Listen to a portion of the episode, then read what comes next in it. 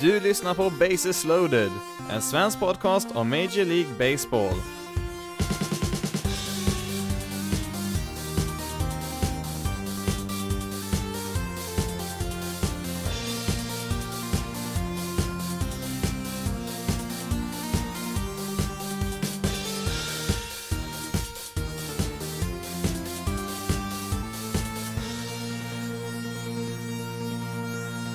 Hej och välkommen till veckans avsnitt av Bases loaded, en svensk podcast om Major League Baseball. I det här avsnittet så blir det lite extra koll på American League East. Eh, vi kommer även börja kolla på lite spelare som kommer att gå högt i draften här nu som är mindre än en månad bort. Eh, sen så blir det även lite tv-tider där på slutet. Men vi börjar i Oakland och med deras starting pitcher eh, Mike Fire som kastade en no-hitter veckan som gick här nu. Det var faktiskt hans andra no-hitter i karriären och eh, ja, han är en av bara 35 stycken i hela MLB-historien som har två eller fler no-hitters. Det såg lite illa ut där i sjätte inningen och eh, han var ju nära att tappa den två gånger om där i samma inning, men han fick ju en hel del hjälp av sina försvarare där. Först då Jerkson Profar, deras andra basman där, som var ute och sprang efter en boll där som han var på väg att eh, trilla ner där på gräsmattan i right field, men han hann precis i den där och slängde sig efter den och fångade den då precis innan han landade. Eh, sen senare i samma inning då så var det ju Ramon Laureano, deras centerfielder, som var uppe på väggen där bak och eh, rånade en homerun från eh, Cincinnatis eh, Joey Votto där. Han hade ju gått eh, rätt ut över stängslet där om inte han varit uppe och klättrat där, så att eh, han fick ju den hjälp han behövde från, eh, sitt, eh, från sina försvarsspelare också. Det kanske största hindret för Fires att slutföra matchen, det var hans pitch count. Eh, han fick ju kasta 131 kast för att eh, slutföra den här matchen själv och det är ju extremt mycket i dagens MLB. Eh, Pitchers får ju sällan kasta speciellt mycket mer än 100 kast i en match om de kastar bra, men ja, han fick ju förtroende här att kasta hela matchen trots att deras manager där var väl inte så jätteglad i att lämna kvar han där och hade han, ja, hade han stött på lite problem där med lite walks där i slutet där så hade han nog plockat ut honom där, men ja, han, han chansade där och låta han vara kvar hela matchen. Han klarar ju det här ganska bra till slut. 131 kast på en match, det har ju bara hänt 18 gånger sedan 2010, eh, så att det händer ju ganska sällan där, kanske någon gång per år och eh, ja, det kommer nog bara bli färre med, med, med tiden som det ser ut med pitchers idag. Kan ju bara kolla på hur det ser ut under årets säsong så här långt så är det bara tre tillfällen som jag har sett en pitcher kasta 120 eller fler kast, eh, varav en var den här no-hittern då. Förutom det vi har nämnt så var det en del andra saker som talade emot att Fire skulle få sin no-hitter här, bland annat då eh, strålkastarna slutade ju fungera här så att matchen var ju väldigt nära att skjutas upp där. Det var väl precis innan man eh, eh, skulle göra det som man fick igång ljuset där så att matchen blev ju nästan inte av där och ja, sen så var det dessutom tänkt att Aaron Brooks skulle kasta den här matchen för, eller i alla fall starta matchen för Oakland men av någon anledning så fick man för sig att man skulle ändra lite där i ordningen så att Fires, Fires fick ju starta istället då. Men vi kan gå betydligt längre bak i tiden för att hitta hinder på vägen för Mike Fires mot sin andra no-hitter. Mike Fires är väl kanske inte ligans absolut eh, största profil, men eh, ja, han har väl, han har ju ändå kastat sedan 2011, så han har ju varit med ett tag, men eh, om vi kollar på hans karriärsiffror så har han inte direkt något jättemärkvärdigt. Han har väl gjort det bra till och från, men han är inte direkt med där uppe i omröstningarna om en Cy Young-vinst direkt så. Kollar vi på hans eh, statistik så ser vi att han har en wins above replacement på 9,2 vilket inte alls är något speciellt märkvärdigt. Det är ju över tusen andra pitchers har ju nått högre än vad han har gjort där i sin karriär så att eh, det är inte direkt så att han sticker ut åt något håll. Samtidigt så är han ju bara en utav 35 personer i hela världen som har kastat två eller fler no-hitters i MLBs historia. Fires har ju trotsat oddsen ganska många gånger på väg mot sin MLB-karriär. Började ju redan 2008 innan han ens hade börjat på college så var han ute och körde bil mitt i natten där och eh, ja, han somnade ju där för han var så trött och ja, inte helt oväntat då så blev det en krasch där och Ja, Fires han slungades ut ur bilen där och eh, vaknade upp sen där mitt i något eh, stängsel där bredvid vägen och han kunde ju knappt röra på sig. Eh, hans höft hade hoppat ur led där och ja, han fick häva upp sig på något sätt där och lyckades, eh, ja på något sätt så hamnade väl, eh, hamnade väl höften rätt där så han kunde röra lite grann på sig där men ja till slut fick ju ambulans komma och hämta han där. Och ja, de konstaterade ju förutom höften där att även han hade flera frakturer i ryggen också så att han hade väl tur att han bara var i livet efter den här kraschen. Med alla de här skadorna då som han ådrog sig här då i den här kraschen så var det inte direkt så att en college stod på rad där och försökte få honom till deras skola för att kasta för dem. Men eh, ja, det fanns en skola där, Noah Southeastern där i andra divisionen på college-nivå där som eh, eh chansade på honom där och eh, ja, bara några månader efter den här kraschen så var han faktiskt eh, igång och kastade där och han gjorde det faktiskt riktigt, riktigt bra också.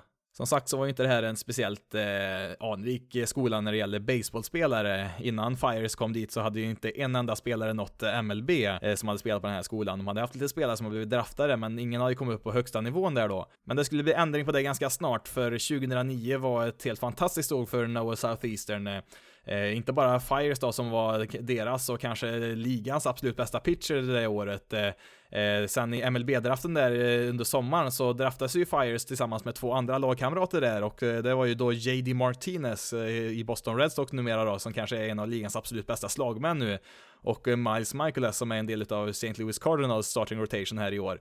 Så att eh, man gick ju då från noll eh, spelare som har nått MLB till tre stycken som skulle nå till MLB på en och samma draft där i samma lag. Så att det var nog en ganska häftig säsong där för Noah Southeastern som bara haft en enda spelare efter det som har nått MLB efter de här tre spelarna.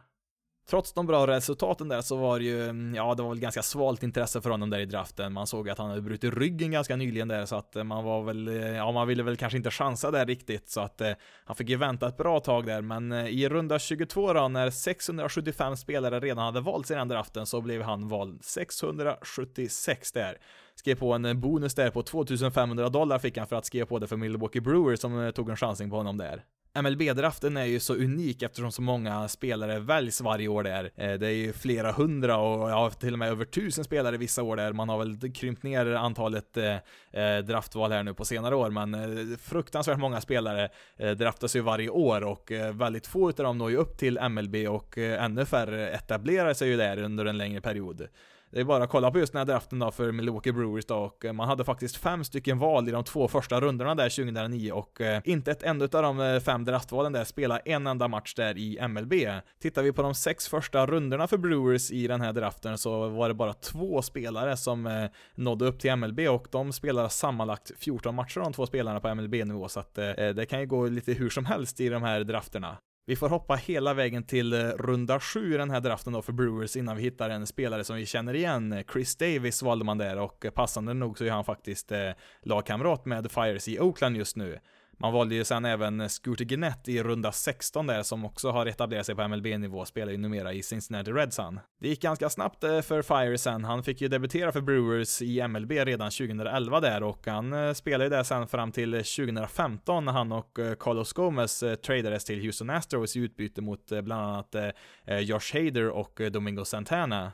Bara tre veckor efter den här traden så kastade han sin första no-hitter där i en match mot Dodgers. Han blev den första eh, pitchen där i Astros att kasta en no-hitter sedan 1993. Passande nog så satt en viss Nolan Ryan där i publiken, en legendarisk pitcher där som hade sju no-hitters i sin karriär. Eh, mer än någon annan pitcher i hela MLB-historien. Eh, han hade en av sina no-hitters för just Houston där på 80-talet. Ett par år senare, där 2017, så startade han 27 matcher för Houston Astros, men han kom inte med på deras playoff-roster där. Han var ganska dålig där på slutet av säsongen och ja, han missade ju det slutspelet när de vann sin World Series, men eh, eftersom han var med där på truppen så fick han ju faktiskt en ring han också där till slut. Efter sin tid i Houston så blev det en kort vända i Detroit Tigers eh, som sen tradade iväg honom till Oakland A's där han befinner sig just nu. Eh, han har ju som sagt haft en ganska omärkvärdig karriär om man bortser från sina två no-hitters där, har en eh, ERA i sin karriär på 4,1 som, eh, ja det är ju inte, det är inte så direkt dåligt, men det är väl inte jättebra heller. Eh, säger vi till årets säsong så eh, har han väl inte varit sådär jättehet förutom den här no-hittern då. Han har ju fortfarande en ERA efter 5 trots den här kanonmatchen, men eh,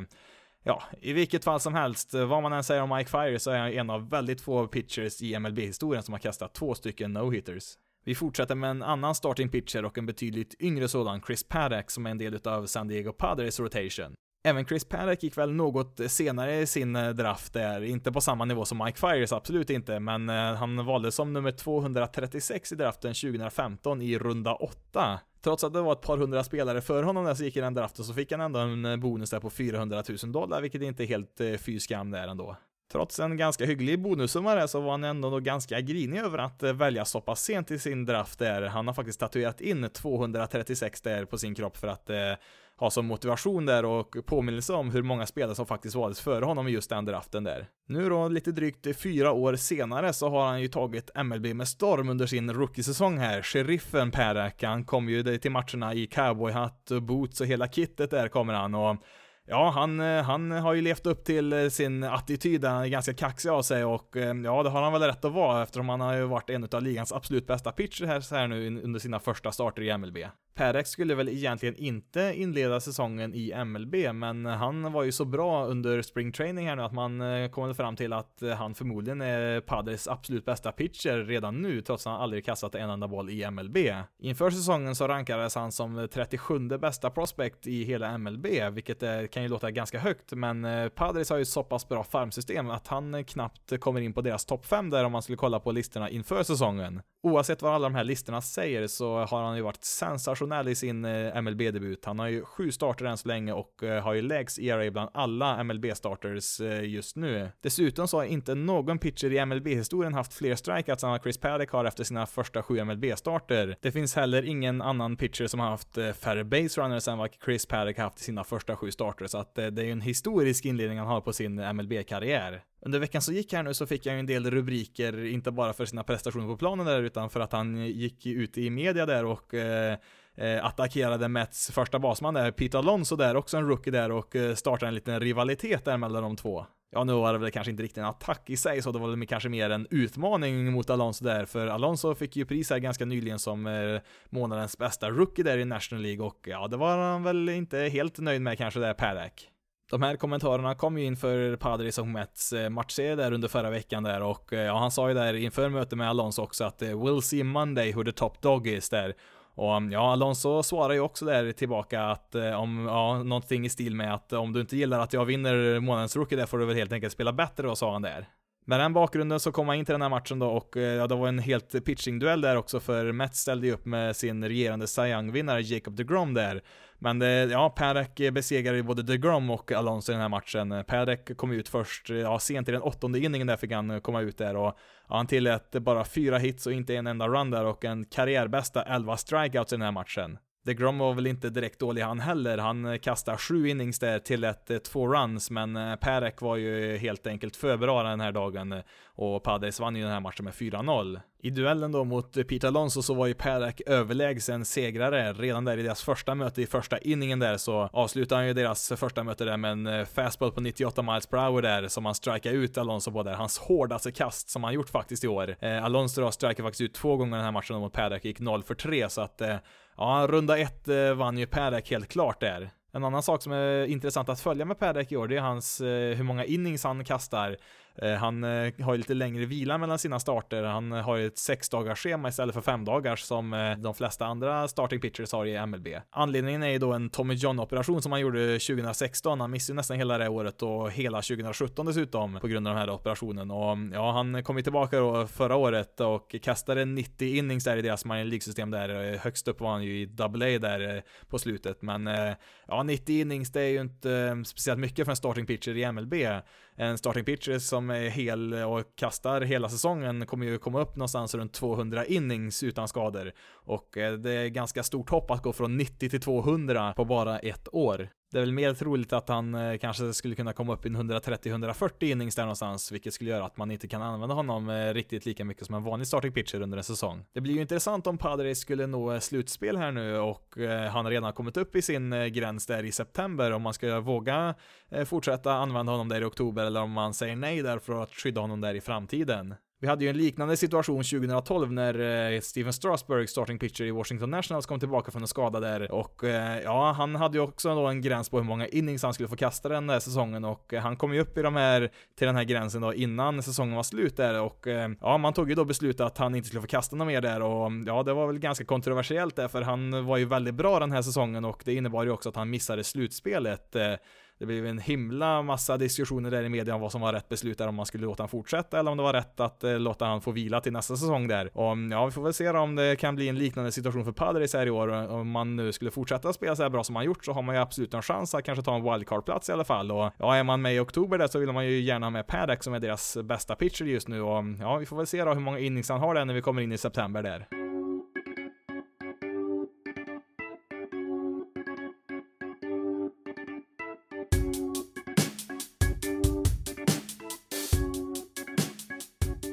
Så tänkte jag att vi skulle testa på något nytt här i podcasten och kolla lite närmare på MLB-draften som är mindre än en månad bort. MLB-draften brukar hållas i början av juni varje år. I år så kommer man ju att starta den 3 juni och hålla på till den 5 juni. Baltimore Orioles kommer att få välja först i årets draft där man var ju sämst resultatmässigt förra året vilket då innebär att man får välja först i nästa års draft. Eh, tvåa är ju sen då Kansas City Royals följt av Chicago White Sox där på tredje platsen. I de närmaste avsnitten så är tanken då att jag ska ta upp de här, eh, eller i alla fall några av de här eh, spelarna som förväntas eh, gå ganska tidigt i draften där och Sen i sista avsnittet där innan draften väl sker så hade jag väl tänkt att kanske gå igenom lite mer praktiskt hur själva draften i sig går till. För det finns en hel del regler runt omkring. Det är inte bara så att man har sin, eh, sin eh, plats i ordning där och bara väljer, utan man har ju till exempel eh, en, en gräns på hur mycket pengar man får spendera och ge bonusar till sina draftval och sådär. Så att det, det tänkte jag också ska ta upp så småningom här. Men vi tänkte att vi börjar med tre spelare här idag som förmodligen kommer att väljas ganska högt. Skulle gissningsvis kanske gå topp 10 alla de här tre. Först ut så har vi då Adley Rutschman som eh, av de allra flesta anses vara den absolut bästa spelaren i årets draft. Eh, han har faktiskt draftats en gång tidigare utav Mariners 2016 där i 40 rundan, men han tackade nej där då och eh, valde istället att spela på college och då valde han att spela på, i Oregon State där och han ledde ju faktiskt dem till en College World Series-titel förra året, alltså den eh, finaste turnering man kan vinna på college-nivå när det gäller baseball och Rutschman då förra året var ju faktiskt eh, eh slutspelets absolut bästa spelare där så att eh, man har ju haft ögonen på honom där sedan redan förra sommaren där från MLB. Rutschman är ju då en catcher som också är en switch hitter, alltså han kan slå från både vänster och höger.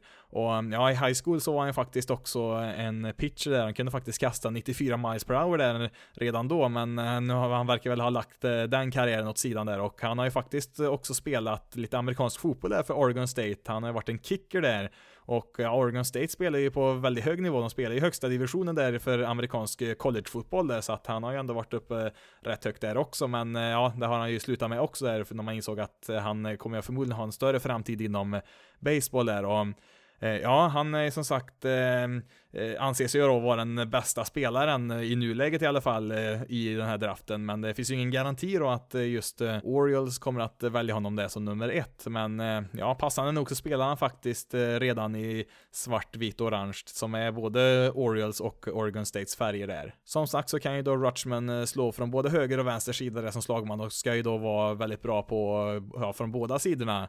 Eh, han, eh, ja på 45 matcher i år då för Oregon State så har han då en slashline på 4.27, 5.75, 7.93. sen har han ju även visat prov på att han är en bra försvarsspelare, så han är bra på framing och, och eh, väldigt bra på att kasta ut base runners. Så ja, om man kollar på vad alla tror just nu som, har, som är insatta lite mer i det här med med, ja, med draften och det här så är man väl ganska överens om att Rutschman, han är den bästa spelaren och det är väl väldigt troligt att han faktiskt går som nummer ett där till Baltimore. Nästa spelare är då Riley Green, en outfielder som eh, är en vänsterhänt slagman där och rankas väl någonstans runt eh, topp 5 då beroende på vem du frågar, men han ligger ganska högt upp där i toppen i alla fall. Eh, han spelar ju fortfarande på high school nivå så han är ju lite, lite yngre än vad Rutschman är då, som spelar på college.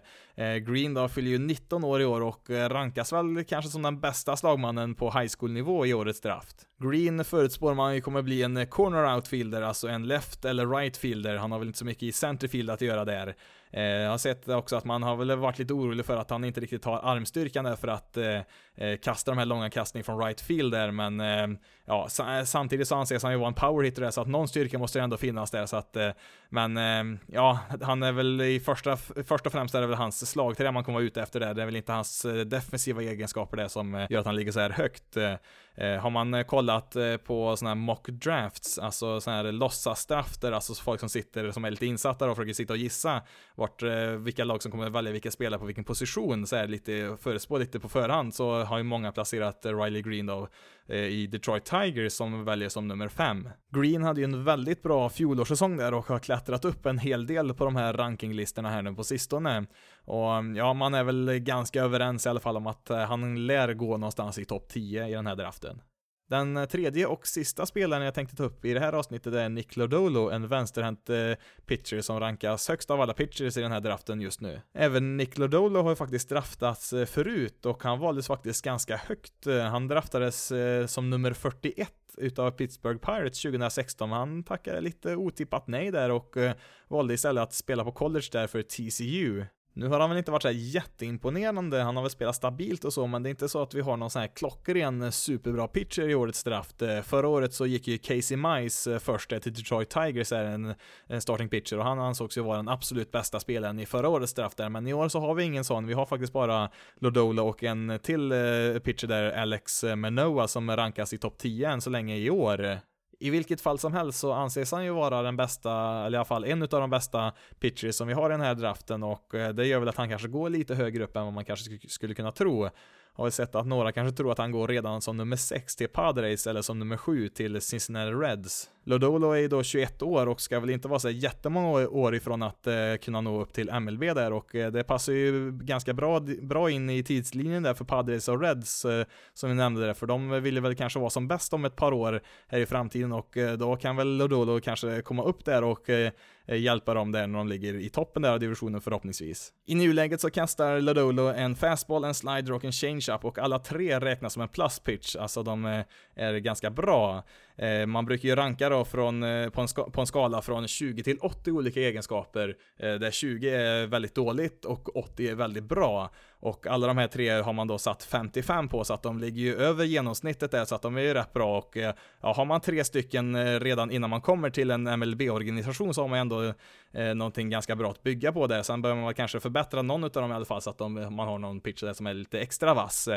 Kollar vi på hastighet så ligger han någonstans i snitt runt 90 94 miles per hour där och kan väl vid behov komma upp i där någonstans runt 96. så Han har väl ingen så här enorm hastighet har han inte, men det är ändå helt okej okay för en starting pitcher att ligga där någonstans. Så ja, sen när han kommer in i någon organisation här i MLB så är det väl mycket möjligt att man kanske kan hitta lite extra hastighet också där.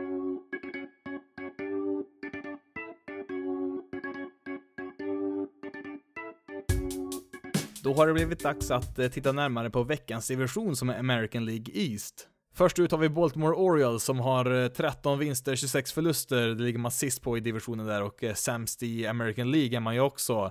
Man har Yankees på spelschemat här nu under veckan och sen avslutar man med Indians sen under helgen. Det är nog ingen som har någon förhoppning om att eh, Baltimore skulle kunna eh, göra något bra ifrån sig i år. Eh, man var ju fullständigt urusla förra året där, vann ju bara 47 matcher, vilket var historiskt dåligt. Det var ju alltså en av de sämsta säsongerna i MLB-historien, åtminstone i modern tid då. Kollar vi först på deras pitcher så har det ju varit fullständigt katastrofalt och ja, det har jag i och för sig sagt om ganska många lags pitchers i år, men Orioles ligger på en helt annan nivå än alla andra lag. Man ligger ju sist i ERA, man har tillåtit flest runs man har ju tillåtit överlägset flest homeruns. Eh, man har ju tillåtit 81 stycken homeruns än så länge i år och tvåan på listan är ju Cardinals med 63. Det är en extrem skillnad där. Baltimore ser ju ut att eh, faktiskt slå ett nytt rekord i antalet tillåtna homeruns under en och samma säsong för ett lag.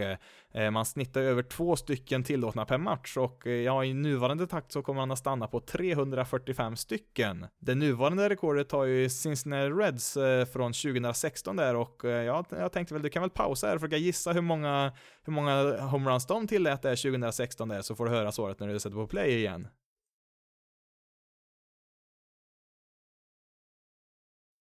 Ja, rätt svar är i vilket fall som helst 258. Så Orioles, eh, ja i nuläget eh, håller på att eh, slå det rekordet med nästan 100 stycken tillåtna homeruns extra jämfört med vad Cincinnati gjorde 2016. Och ja, jag vet inte riktigt vad man ska säga här egentligen. Vi visste väl att det skulle bli dåligt i år för Orioles, men det här vet jag inte om någon hade förväntat sig. Det såg ju faktiskt ut som man skulle kunna få lite förstärkning här strax innan säsongen började när man plockade in Dan Straley som fick lämna Marlins här under våren.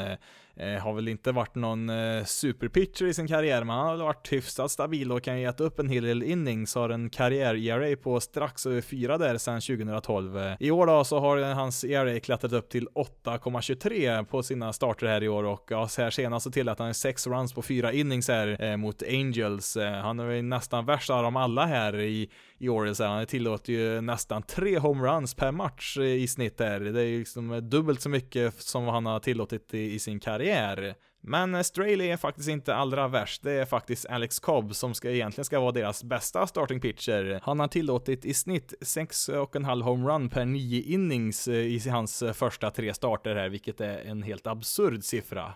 Eh, visst, det är ju bara tre matcher och han har ju varit en del skadad där. Han har redan varit på deras injured list två gånger här nu på den här säsongen och eh, ja, han har ju sett helt katastrofal ut när han väl har fått eh, kasta lite där och ja, han skrev ju faktiskt på ett fyraårskontrakt förra året värt 57 miljoner dollar vilket, eh, ja, många tyckte, ja men det var väl ändå en ganska bra deal att få han på, för, för den summan pengar där på fyra år och ja, förra året gick inte alls bra där. Han skrev på ganska sent där så att han fick väl ingen ordentlig spring training och ja, det var väl, trodde man väl var förklaringen där att det inte gick så bra, men eh, man trodde väl att nu när han får eh, ha en hel eh, spring training här med, med Orioles i år så skulle det väl gå mycket bättre, men eh, nej, det har det ju absolut inte gjort. Det är väl svårt att veta hur mycket hans rygg har ställt till här nu på de här starterna, men det har ju inte alls sett bra ut man hade väl kanske kunnat hoppas på att om han spelar rätt okej, okay, att han, man kanske kunde få tillbaka något okej okay prospect från dem här nu innan eh, trade deadlinen här nu i sommar, men eh, Ja, det finns väl nog ingen som vill eh, ge något större värde för Alex Cobb, eller ja, det är väl nog ingen som vill ge någonting alls för honom i det skicket han är just nu, så att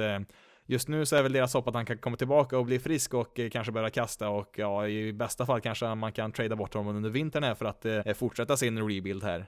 Tyvärr så finns det inte så jättemycket positivt att säga om Baltimores pitchers i år. Hittade i alla fall en liten rolig historia här med Brandon Klein i deras bullpen. Han eh, draftades eh, 2012 där och eh, det var ju en dröm som gick i uppfyllelse där. Dels att bli draftad men också utav just Baltimore som är, det är hans hemstad där, så hans favoritlag som han växte upp med där. Och ja, han, han körde ju på det i deras minor League-system och som många andra pitchers där så åkte han ju på en Tommy John-operation där i armbågen 2015. Och ja, de flesta pitchers kommer tillbaka efter, ja, lite över ett år brukar det ta innan man är tillbaka där igen efter en sån operation. Men eh, för honom så tog det väldigt mycket längre tid. Eh, han fick göra flera operationer där och det dröjde nästan tre år innan han kunde eh, vara med i en match där i deras Mind League-system igen. Och ja, det var ju faktiskt förra året då som han kom tillbaka efter den här skadan och Ja, nu 20 april här då för ett litet tag sedan så fick han ju faktiskt chansen till slut där att eh, debutera i MLB och eh, ja, nu gick det väl inte så jättebra till ett två runs på två innings där mot Minnesota Twins. Eh, men det är ju först och främst mäktigt bara att komma tillbaka efter en sån här lång skada och sen dessutom ta sig hela vägen upp till MLB.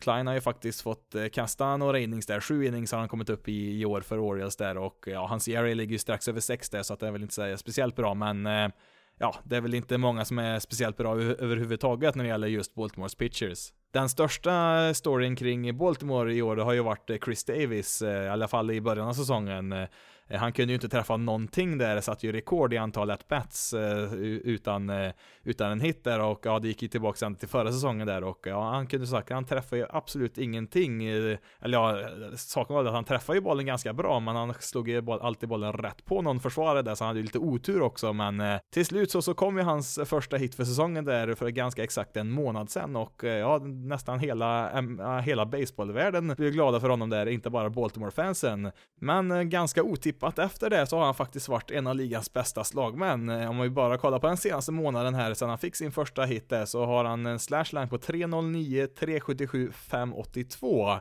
Vilket, ja det har nog inte många trott eh, för bara några veckor sedan.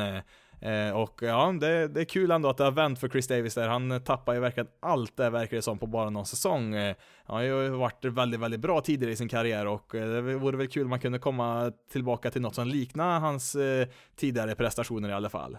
Trey Mancini är väl egentligen den enda stjärnspelaren man har just nu. Han har ju varit överlägset bäst i Baltimore eh, så här långt på säsongen. Eh, och eh, naturligt så har ju då kommit en diskussion där om man ska faktiskt trada honom.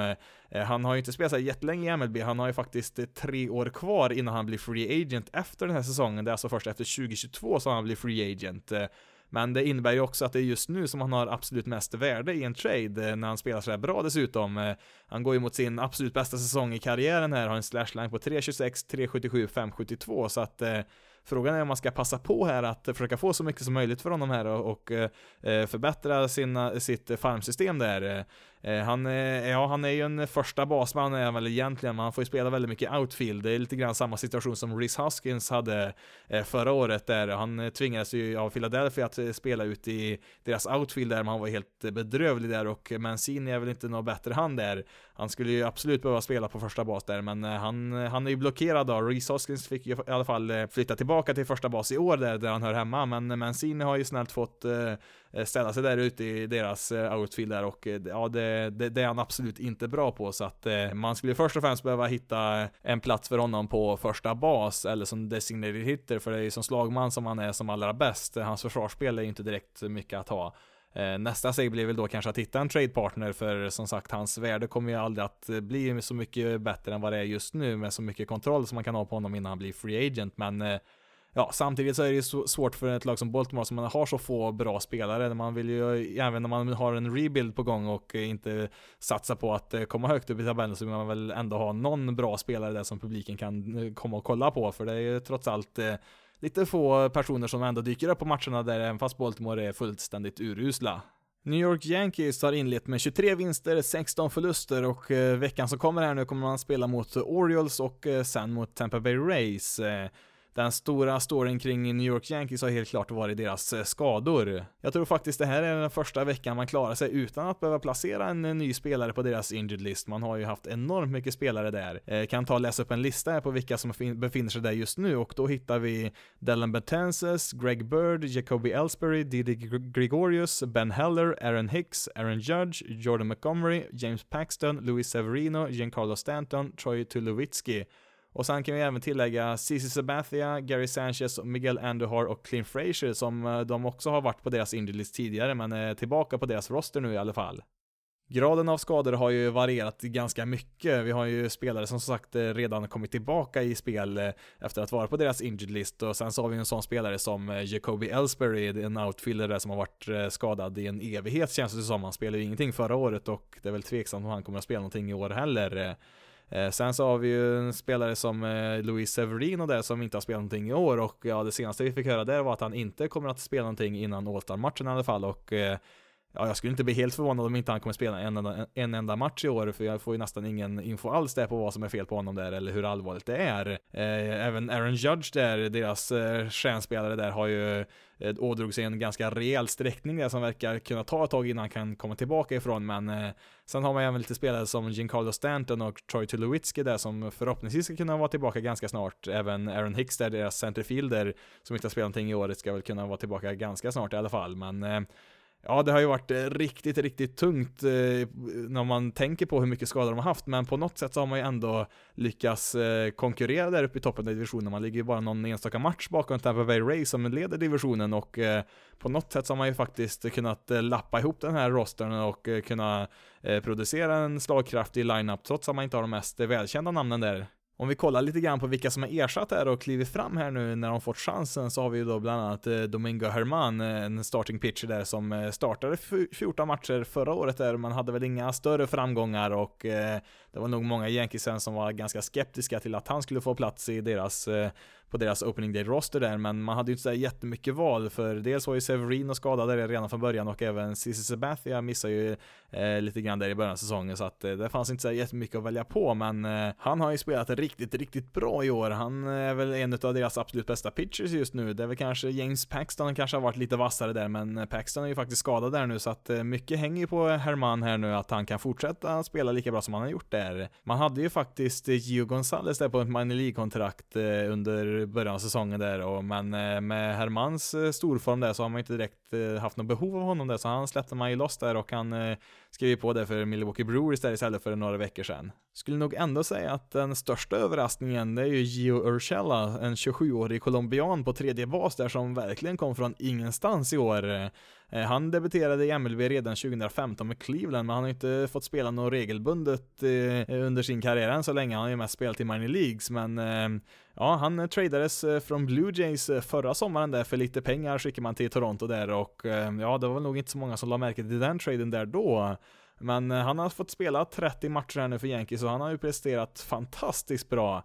Eh, påminner ju lite grann om eh, Luke Voigt förra året där, som också kom från ingenstans egentligen förra året i en trade med Cardinals och började producera direkt. Han kom till Yankees där istället.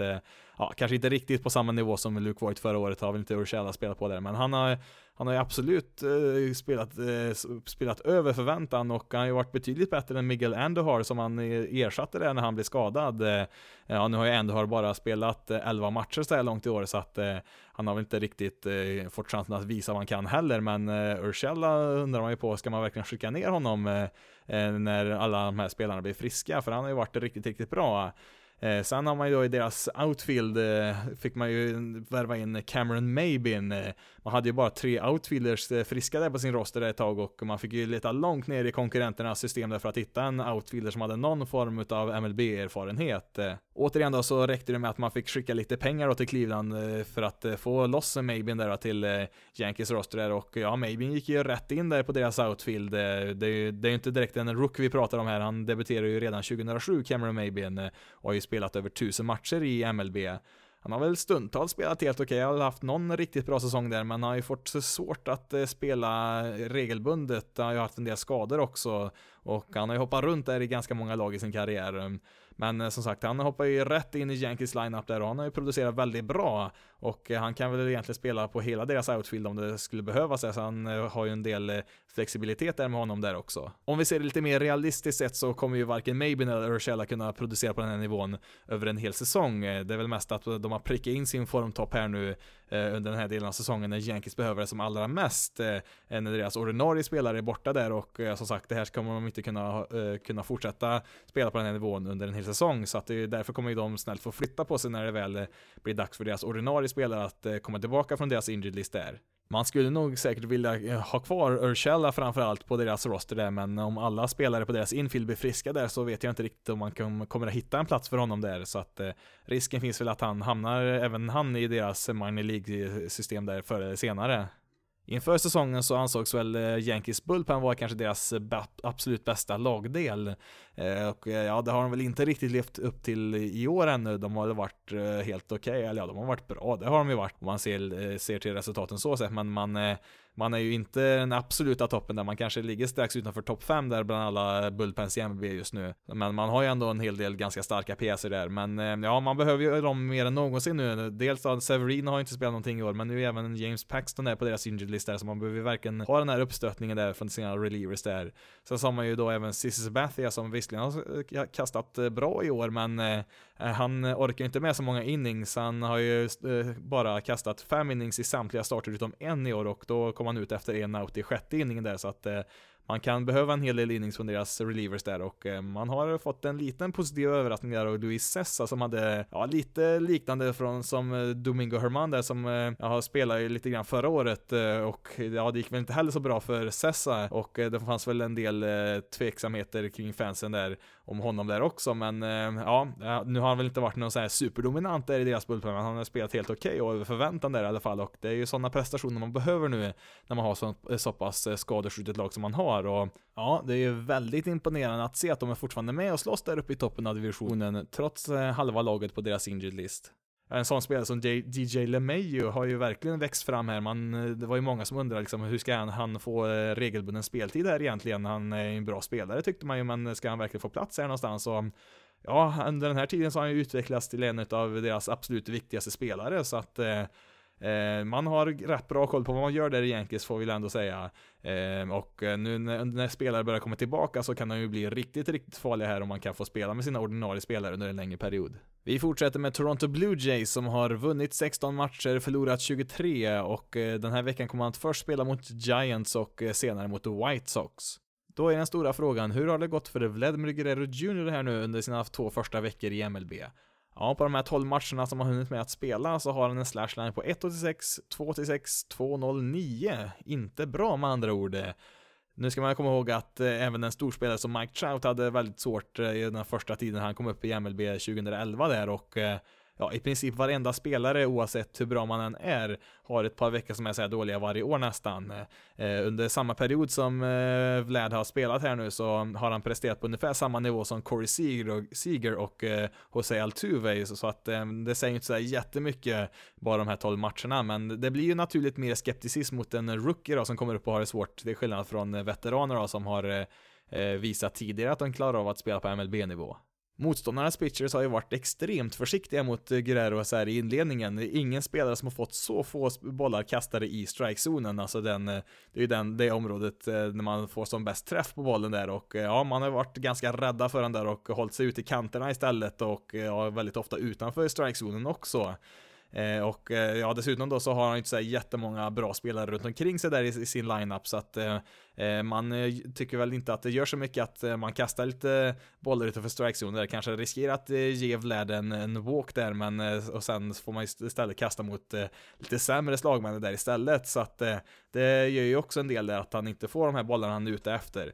Men kollar vi på all annan statistik så, så träffar han ju bollen bra, han får ju bra hård träff på, på bollen där, men han har väl inte fått den att eh, landa på rätt ställe riktigt där i slått bollen på försvarare och så, så att eh, det är sånt som brukar jämna ut sig över en hel säsong, så att det är väl egentligen bara en fråga om tid innan det börjar lossna lite för Guerrero här. Om du behöver mer bevis eh, på att en sån här kort tid inte säger oss speciellt mycket så är det bara att kolla på vem som har varit den bästa slagmannen de här två veckorna som eh, Guerrero har varit uppe i MLB.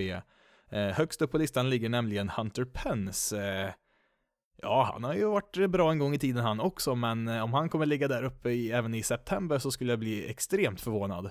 Elvis Luciano är också en ung spelare på Torontos roster och eh, ja, han är så pass ung att han blev den första spelaren i MLB-historien som är född på 2000-talet. Då kanske man undrar varför i all världen man aldrig hört talas om Elvis Luciano förut, en 19-åring som får debutera i MLB. Det är egentligen bara superprospect som får debutera vid 19 års ålder, men eh, Luciano har ju inte direkt eh, dykt upp på någon radar förut. Faktum är att han med nöd och näppe tar sig in på Blue Jays topp 30-lista över bara deras prospects inför den här säsongen. Anledningen till att eh, Luciano finns med på en MLB-roster i år har ingenting med hans eh, egenskaper som pitcher att göra egentligen. Han är långt ifrån redo att eh, spela på MLB-nivå. Han har inte kommit upp från de lägsta nivåerna i minor leagues ännu egentligen, men det började med för några år sedan att han skrev på ett kontrakt för Arizona Diamondbacks där som ett internationellt prospect, men man valde att bryta det kontraktet för att man gjorde en läkarundersökning där så hittade man något som man inte tyckte om där och då, då bröt man det här kontraktet och Ja, då fanns det någon tydligen någon regel där som gör att den här spelaren då automatiskt blir tillgänglig i alla Rule 5 drafts, alltså det är en draft som man har efter varje säsong. Och där kan ju varje lag välja spelare som har spelat ett visst antal år i ett minor League-system där utan att komma upp i, i MLB.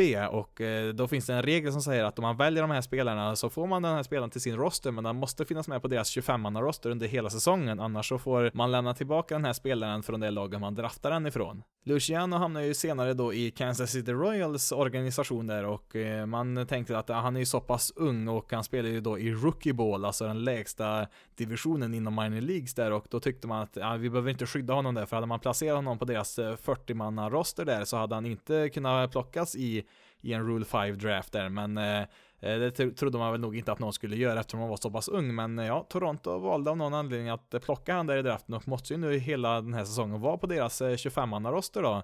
Eh, annars så måste man ju lämna tillbaka honom där till Kansas City Royals, så ja, han finns ju kvar där just nu. Han har faktiskt fått kasta en hel del, han har kommit upp i 16 innings med en ERA på runt 5 och ja, det, det i sig är väl inte så jättebra, men med tanke på att det här är en spelare som eh, bara har spelat eh, på de lägsta nivåerna i minor League så är det väl ändå ganska bra siffror med det i åtanke. Vi går vidare med Lourdes Gurriel Jr som eh, tidigare under säsongen här drabbades av the gips. Eh, det är alltså någonting man brukar säga om spelare som helt plötsligt inte klarar av väldigt enkla uppgifter. Det här fenomenet finns ju inte bara inom baseball utan det finns ju inom alla sporter och ja, det finns ju utanför sportens värld också. Och det är helt enkelt att man får någon form av mental blockering så att man helt plötsligt inte klarar av att göra väldigt enkla uppgifter som man inte hade något problem med tidigare. Det kanske bästa exemplet i MLB just nu är John Lester som är starting pitcher i Chicago Cubs numera. Eh, han har ju också någon form av mental blockering som gör att han inte klarar av att kasta bollen till första bas där och det är ju allmänt känt i, i hela ligan där så att man brukar ju springa väldigt mycket på honom och eh, få mycket stolen bases där men eh, av någon anledning så klarar han helt, helt enkelt inte av att kasta till första bas där och eh, det är just det här med kast som brukar vara det som sätter sig i huvudet eh, på en del baseballspelare och eh, det är det som har hänt med Guriel också. Han har ju mestadels spelat shortstop tidigare och har ju bytt nu till andra bas här i år och Ja, han hade ju en del svårigheter där och det blev en del fel där och till slut så satte sig det här i huvudet och till slut så klarade han inte ens av att eh, eh, kasta enkla bollar bara till första bas utan han slängde de här bollarna till höger och vänster eh, långt bort ifrån där de skulle hamna så att han har ju helt enkelt fått skickas ner till till AAA där för att försöka nollställa alla sina tankar och försöka komma tillbaka där. Jag såg även en liknande Eh, liknande situation där med Jerkson Profar i Oakland som också spelar andra bas där. Han har också kastat bort lite bollar där och eh, till synes varit helt vilse där och alltså det vi pratar om sådana här urenkla kast, alltså eh, vi pratar om sånt som till och med du eller jag skulle klara av hur enkelt som helst men eh, på något sätt så har det ju liksom låst sig där i huvudet på de här spelarna som gör att man inte klarar av det här och eh, ja, Guriel får ju då helt enkelt eh, eh, börja om där i AAA. Vi får väl se vad man gör med Profaren. Har väl inte hört något på sistone här att det har varit något större problem, men eh, det är ändå lite fascinerande på ett sätt också att det faktiskt händer så pass ofta som det, som det gör. Att eh, en, eh, en människa som har spelat baseball i princip hela sitt liv helt plötsligt drabbas av det gips och inte klarar av att göra de här enkla sakerna som vi tar för givet i vanliga fall. Vidare till regerande mästarna Boston Red Sox som har inlett med 21 vinster, 19 förluster, kommer att spela mot Rockies och Astros den här veckan. Efter att ha inlett säsongen riktigt uruselt så ser det faktiskt ut som att Red Sox kanske är på gång här nu. Man har faktiskt klättrat en hel del i tabellen här och eh, är faktiskt bara fyra matcher från första platsen där nu i divisionen. Framförallt så var man ju väldigt oroad för deras starting rotation där i början, det var ju en av ligans sämsta där, men kollar vi på ERA just nu så har man faktiskt klättrat från en av de sämsta till någonstans där i mitten utav MLB där, så att man har ju klättrat ganska rejält där. Eh, Chris Sale har ju också fått ett par bra starter ännu på sistone, har ju fått ner sin ERA till ungefär 4,5 där och eh, ja, de senaste två starterna var i och för sig då mot Orioles och White Sox som kanske inte är världens bästa lag där, men det går ju åt rätt håll i alla fall där och eh, Ja, han har fått tillbaka lite hastighet på sin eh, fastball också där. Inte riktigt allt där, men eh, hans snitthastighet ligger ju lite högre så att det går väl åt rätt håll i alla fall för honom där. Den enda starting pitchern som har varit eh, bra sen säsongstarten är väl då egentligen bara David Price där som numera är placerad på deras injured list där. Han har lite problem med armbågen och ja, han själv säger ju att det här är ingenting, men ja, någonting måste det ju vara för att han är ju placerad på deras injured list där, men som sagt, eh, deras rotation går åt rätt håll och eh, det, det kan man väl egentligen säga om eh, hela laget att det går åt rätt håll just nu. När det såg som värst ut där så beslutar man ju att göra sig av med Blake Swihart, deras catch där som, ja, han har väl inte varit helt värdelös som slagman för Red Sox i år, men det var väl mer hans defensiva problem där han gav väl inte sina pitchers den hjälp de behövde där när han eh, fångade bollarna där, så att man valde att göra sig av med honom där, trada honom till Arizona där och kalla istället upp Sandy Leon som är ja, fullständigt urusel som slagman. Alltså, eh, till och med för en catcher som, eh, ja, alltså catchers är, brukar ju i genomsnitt vara lite sämre som slagman än resten av positionerna, men eh, ja, Sandy Leon är ju absolut eh, dålig även för en catcher när det gäller som slagman, men däremot så är han ju fantastiskt bra som en defensiv catcher som han väger upp eh, mycket med det, så att eh, det har ju, det har ju funkat än så länge i alla fall, men det, det är väl svårt att kunna lägga all skuld på bara Blake Swihart där på inledningen. Det, det såg ju väldigt dystert ut på ganska många håll där för Red Sox där de första veckorna. Det har ju som sagt blivit bättre på de flesta hållen där. Regerande MVP Mookie Betts där har ju börjat likna sig själv igen här efter en ganska trög start och eh, Mitch Moreland har ju faktiskt eh, spelat eh, bättre än vad någonsin har gjort i Red Sox-tröjan i alla fall där på första bas har väl varit producerat ganska dåligt där för en första basman de här två säsongerna som han spelat i Red Sox, men i år så är han redan uppe i 11 homeruns, som man då kan jämföra med 15 stycken som han hade på hela förra säsongen där. Michael Chavis eh, nämnde vi för något avsnitt sen där vid hans debut där. Eh, han har ju spelat där en liten kortare period nu och eh, han har ju gjort succé den här tiden. Såg en liten rolig story där om den här första matchen då för Chavis då när han skulle ta sig dit, för han fick ju reda på det samma dag som den här första matchen var på att han skulle kallas upp till Red Sox roster där och ja, han vaknade ju upp med massa missade samtal där på telefonen och undrade liksom, jaha, vad har jag missat nu? Är det någon lagsamling här som jag inte visste om eller så? Men nej, det var ju bara en massa representanter från Red Sox där som hade försökt få tag på honom där, att eh, han skulle vara med på deras eh, MLB-roster och eh, spela senare ikväll där eh, mot Tampa Bay Rays. Så att eh, han fick ju snabbt skynda sig till någon flygplats där och flyga från New York ner till Florida där för att eh, kunna vara med på den här matchen samma dag. När planet väl kom till Florida där så visade det sig att det var en massa åskväder och eh, orkanvindar som gjorde att det var omöjligt att eh, landa planet så att eh, man fick ju stanna uppe där någon timme extra i luften där innan man kunde ta sig ner och eh, Ja, då började ju telefonen smattra där igen med samtal och meddelanden som undrade vart i all världen han tagit vägen.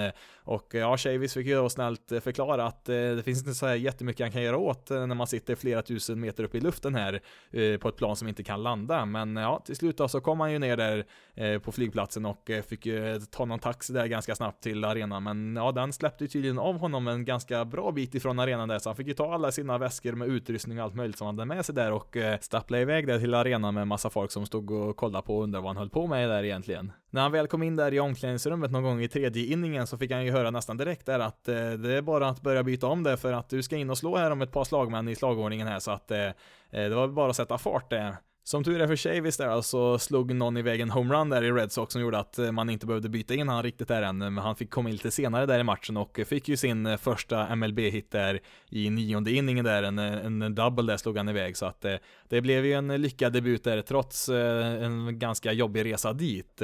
Nu har man ju fått lite problem här då eftersom att han har haft en så bra start. Eh, eller ja, det är ju inte ett problem i sig. Det är väl bara bra att han har producerat bra. Han har ju varit eh, deras, eh, ja, en av deras bästa slagmän sen han kom upp där och det, det, är ju så här att han spelar ju mestadels på andra bas, han har ju spelat lite grann på tredje bas också, men eh, eh mestadels har han ju erfarenhet på andra bas där, men eh, där har man ju lite skadade spelare som snart ska in där, bland annat eh, Dustin Pedroia skulle komma tillbaka ganska snart och spela lite grann, så att eh, man har ju lite problem att eh, hitta en plats för honom här, man vill ju ha honom i deras lineup som slagman, och då måste man ju hitta någon plats att eh, slänga ut honom på planen också, och man har väl börjat eh, fundera på om han kanske ska få testa på lite outfield också där, så att vi får väl se vilken position han får spela på här nu i fortsättningen. En spelare som däremot varit helt iskall så här långt är ju Jackie Bradley Jr, deras centerfielder som, eh, ja han har ju visserligen aldrig varit något speciellt offensivt hot i sin karriär, det är mest hans eh, försvarsspel där som centerfielder som, eh, som han är ute efter där, men eh, även för att, vara, för att vara honom så har det varit extremt dåligt så här långt, har väl sett lite, lite bättre på sistone, men det är fortfarande inte bra. Eh, han har ju sett en rejäl ökning av strikeouts i år och eh, det har väl varit lite otur också har han väl haft, men eh, siffrorna säger ju också att han inte har varit speciellt bra. Så att han är väl kanske något bättre än vad siffrorna säger, men fortfarande inte bra. Fått väldigt dålig kontakt med bollen och slår väldigt mycket ground balls rätt in i motståndarnas shift så här långt. har väl tidigare varit bättre på att lyfta bollen lite mer över deras shift där och få lite mer hits på den vägen där, men Eh, ja, det, det som sagt, eh, man ska ju inte säga för mycket på en månad, men eh, det börjar ju bli en, ja, det har gått ett tag här nu på säsongen här och eh, ser man ingen förbättring så är frågan om man kommer att Eh, skifta om lite på deras outfield lite oftare, kanske sätta in Mookie Betts i centerfield och JD Martinez kanske får hoppa in lite i, i istället. Eh, eh, får väl se hur länge man kan tolerera den här produktionen för att eh, även om det har blivit lite bättre så är det fortfarande väldigt långt under den eh, där man kan förvänta sig från Jackie Bradley Jr. Avslutningsvis har vi då Tampa Bay Rays som leder divisionen med 24 vinster och eh, 14 förluster. Eh, veckan som kommer här nu kommer man först inleda med ett eh, Florida-derby där mot Miami Marlins och eh, sen så har man då ett väldigt viktigt möte med Yankees här i slutet av veckan också. Ja, det har ju varit en succéstart på säsongen för Tampa Bay Rays. Framförallt deras pitchers har ju varit helt fantastiskt bra.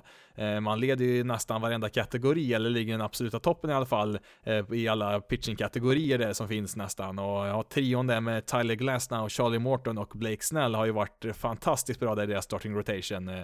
Eh, alla de här tre ligger faktiskt eh, över eh, 10 strikeouts per 9 innings i snitt, vilket är väldigt, väldigt bra för en starting pitcher. Man har ju även då kört med lite opener också. Ryan Stanek har ju startat nio matcher i år, men han har ju då inte kastat mer än två innings åt gången i någon match där, så att Eh, man kör ju fortfarande med sin opener-strategi som man började med förra året där och eh, den har ju funkat väldigt bra så här långt, eh, har man gjort. Sen så har man ju faktiskt Brent Honeywell, ett av deras bästa prospects, eh, rankas som nummer 24 i hela MLB. Han återhämtade sig från en Tommy John-operation som han gjorde att han missade hela förra året där och eh, ja, han kastade ju 2017 i AAA där så han var ju ganska nära att komma upp där till till MLB så att eh, det finns väl en förhoppning om att han skulle kunna komma upp i år här och stärka deras eh, starting rotation som redan är väldigt bra. Eh, nu fick han ju dock ett eh, bakslag här i sin rehab eh, så han får inte kasta i nuläget där men det finns väl fortfarande något hopp där att han kan komma upp där och göra deras starting rotation ännu bättre än vad han redan är. Även om alla deras starters har varit bra så är ju Tyler Glasnow den absolut bästa av dem.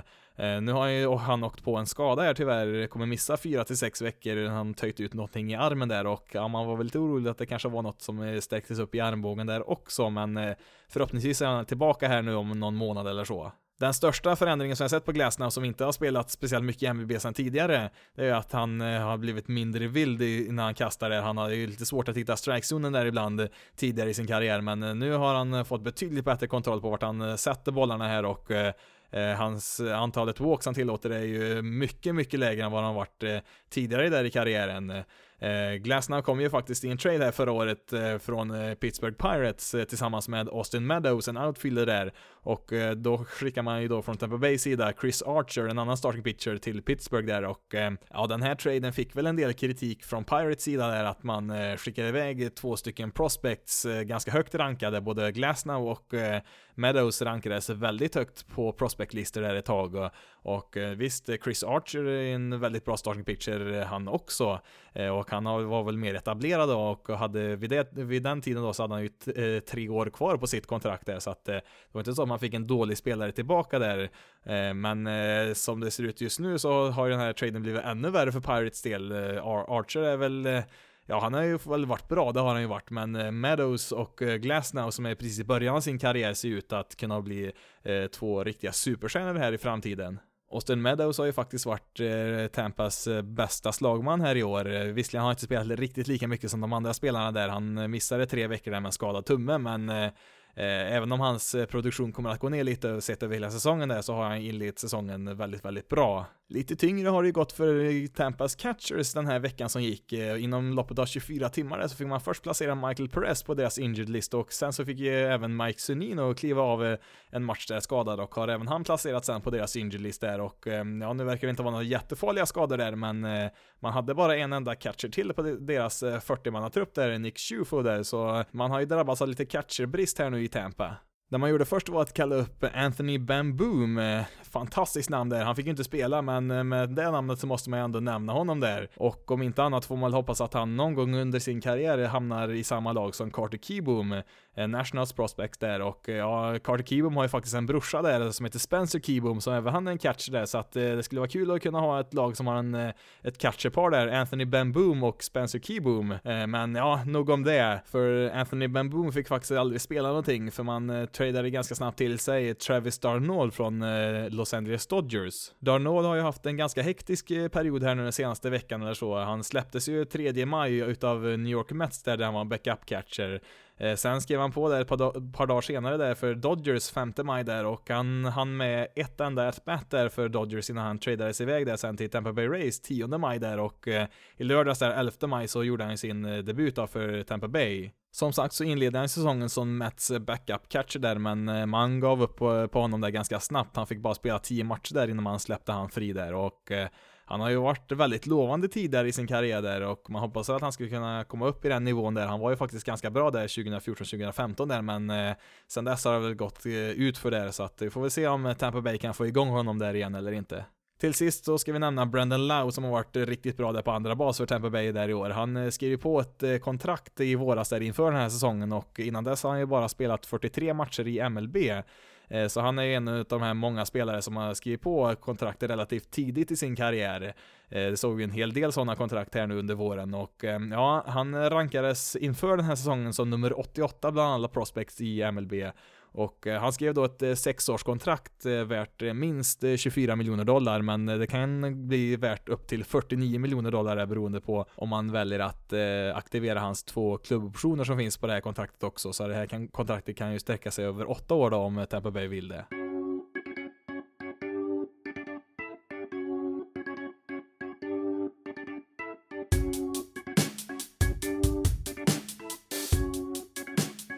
Då har det blivit dags för lite tv-tider här och som vanligt så fokuserar vi ju då på de matcherna som sänds eh, innan midnatt svensk tid. Vi börjar med Viasats kanaler och eh, det är då Viaplay och TV3 Sport som sänder lite matcher. Eh, kan tillägga också att eh, de här tiderna kan ändras lite grann under veckan. Har märkt att ibland försvinner det någon match från tablån och ibland läggs det till någon under veckan. Bland annat så finns det inga matcher inlagda under helgen på Viaplay där, men det brukar dyka upp någon där ändå, så att det kan ändras lite grann efter det här avsnittet släpps. I vilket fall som helst så kan man på tisdagen den 14 maj se på White Sox mot Indians klockan 8 och eh, den matchen sänds eh, bara på Viaplay. Onsdagen den 15 maj så visar man Twins mot Angels klockan 7, även den går bara på Viaplay. Torsdagen den 16 maj så är det återigen bara Viaplay som sänder, men då kan man se Phillies mot Brewers där klockan 7. Vi går vidare sen till helgen, för lördagen den 18 maj där så kan man se New York Yankees mot Tampa Bay Rays eh, klockan 7 på TV3 Sport. Sen på söndagen den 19 maj där så sänder man även på TV3 Sport eh, Boston Red Sox mot Houston Astros är även den klockan sju. Vi går vidare med MLB TV som eh, är MLBs egna streamingtjänst där alltså som sänder alla matcher om man har ett abonnemang med dem där. MLB TV sänder ju som vanligt en match gratis eh, varje dag som man inte behöver ett abonnemang där för att kunna se. Man behöver bara ha ett eh, gratiskonto på MLBs hemsida för att kunna se de här matcherna. Måndagen den 13 maj, samma dag som det här avsnittet släpps på, så spelas det inga tidiga matcher i hela MLB där, så vi får hoppa till tisdagen och då är ju då den här matchen Indians mot White Sox där, den enda matchen som sänds tidigt där, så den eh, kan man ju se på både via Play eller på MLB TV, vilket man nu föredrar. Onsdagen den 15 maj så spelas det tre matcher tidigt där. Eh, Angels Twins, alltså vi nämnde det, sänds ju på Viaplay där vid sju, men man kan även se en gratismatch där på MLB TV klockan halv tio. Pirates mot Diamondbacks där.